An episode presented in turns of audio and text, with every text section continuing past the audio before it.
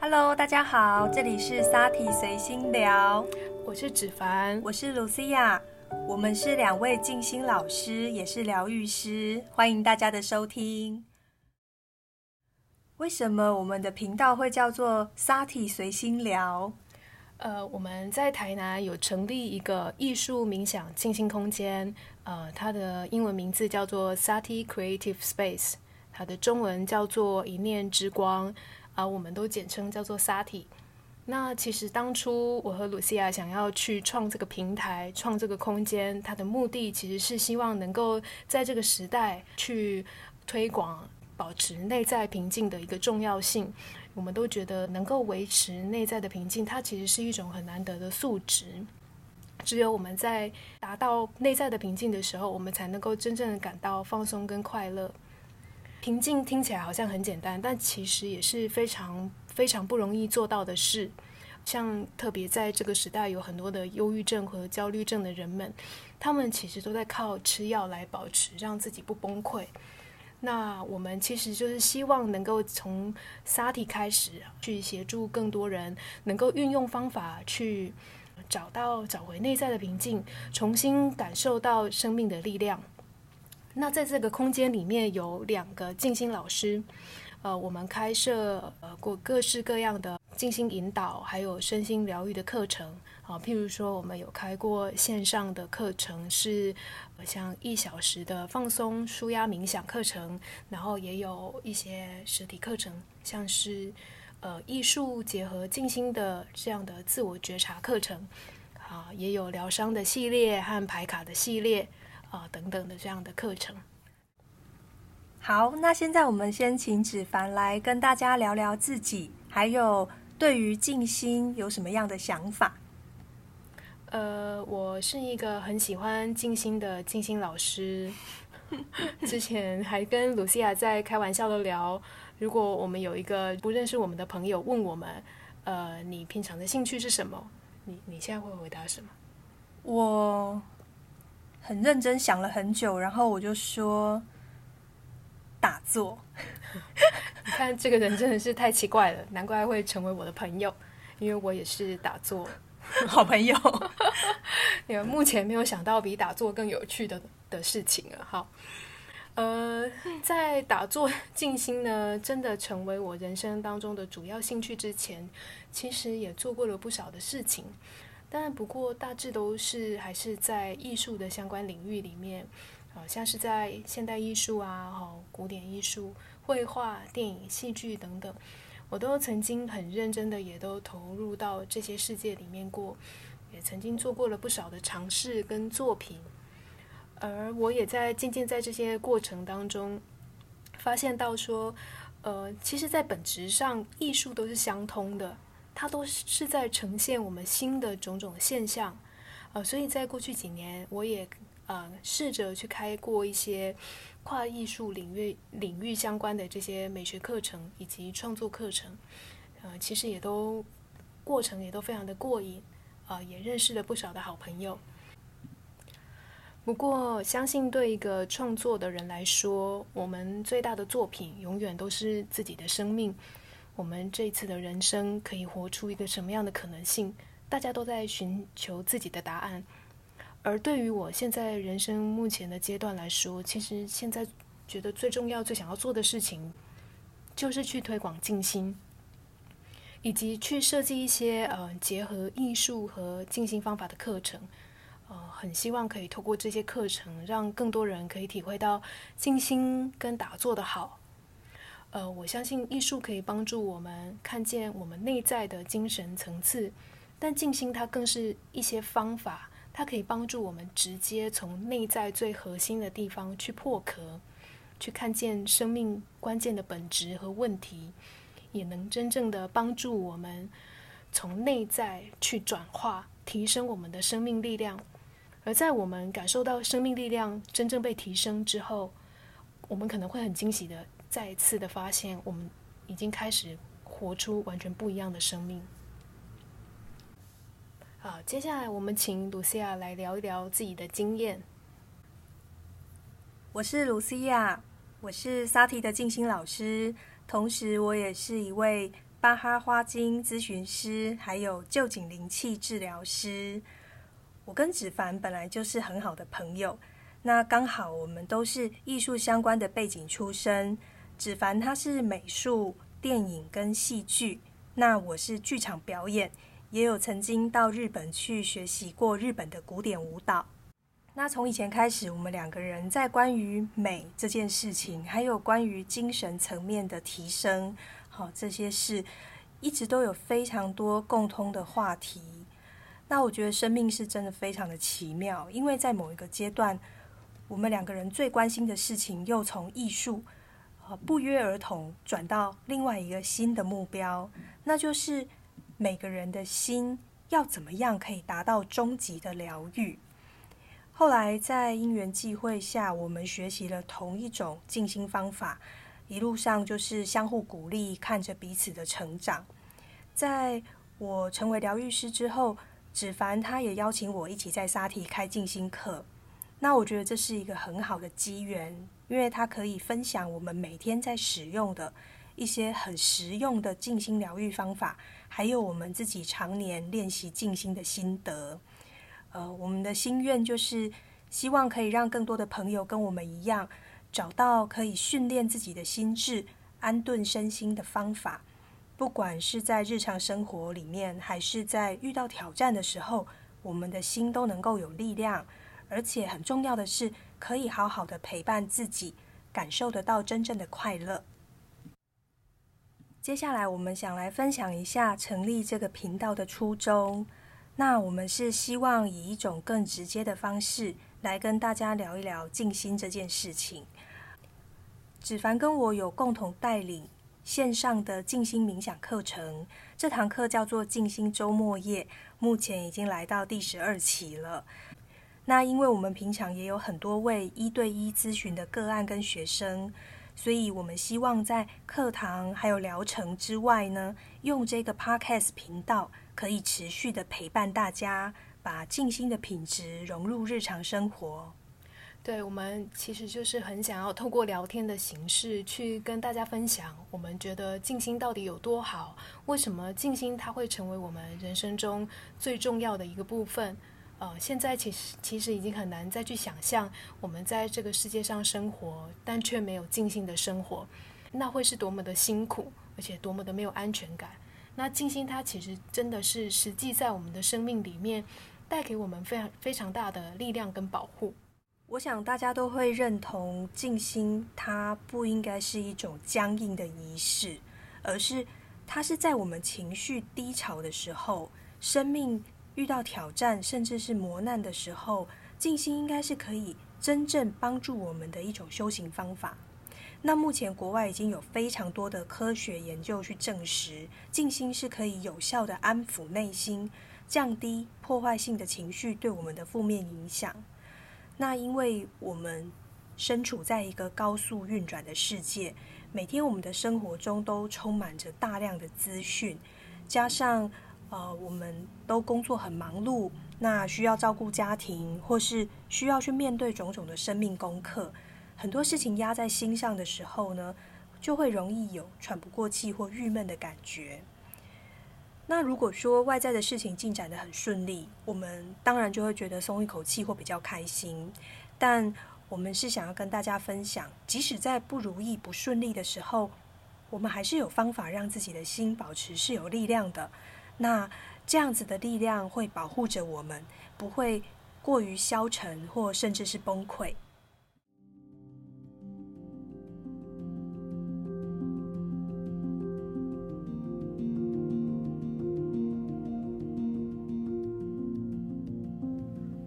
那我们从一刚开始就一直在讲静心有多好，有多重要。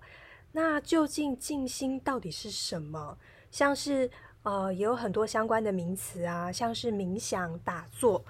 我们请芷凡跟我们分享一下这些名词有什么不一样吗？嗯，说到静心，其实有很多的说法，好像是冥想啊、打坐、禅坐、禅修等等。而他们的英文的翻译也几乎都是 meditation 这个单字。其实，在各个地方、各个文化或是不同的宗教里面，其实对这个 meditation 他们都有各自的理解跟诠释。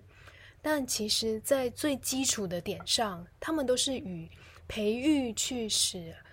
心灵更安定宁静、身心烦恼和痛苦都能够有效降低的这样的一个呃方法跟技术有关。它能够从身心的架构的核心去切入，有效的帮助我们去培育我们内心的安稳和平静，真正的能够降低我们身心的痛苦感。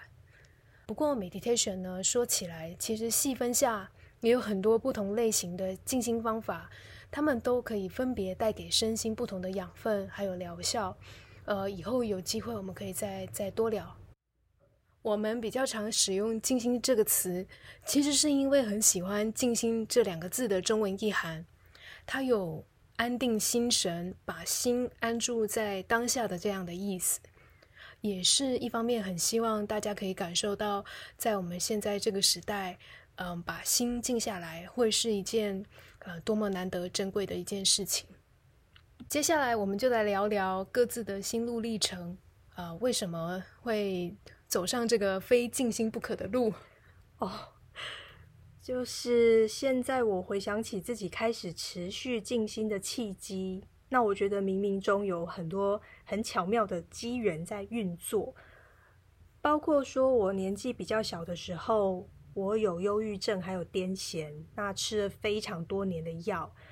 另外就是我的身体也因为一些先天的问题，比较没有办法活动自如。又加上我是学艺术的，内心比较敏感，我后来才知道这个叫做高敏感人。那以上这些事情，还有呃，我跟忧郁症共存的一个过程，都让我对生命有很多很多的思索。譬如说，心是什么？我们到底要怎么样才能够真正的从痛苦感里面解脱出来？那我尝试过很多的方法，包括说曾经做过心理咨商、学习静心、灵气疗法，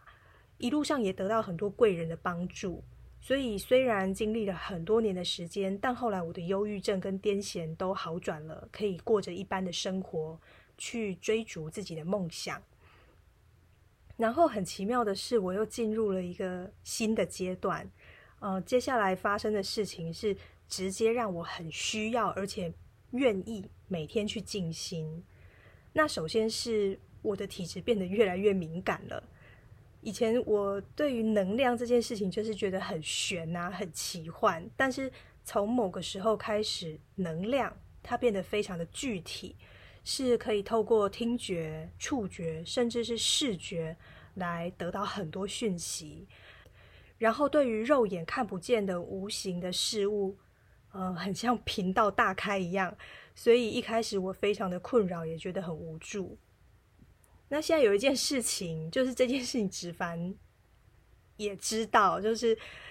这件事常被我拿来当做笑话分享。那就是在我的能量受到干扰的全盛时期，我出门的包包加上身上，我一共会带六七个护身符这样子。那这个状况是在一次的闭关静心之后得到一个很根本的转变。好，那一次的闭关让我体会到，原来我是有力量把自己带回到一个平衡的状态的。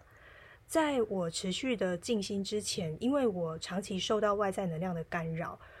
我觉得自己的心还有我的思绪都是比较分散啊、混乱的。但是在长时间的静心之后，我体验到。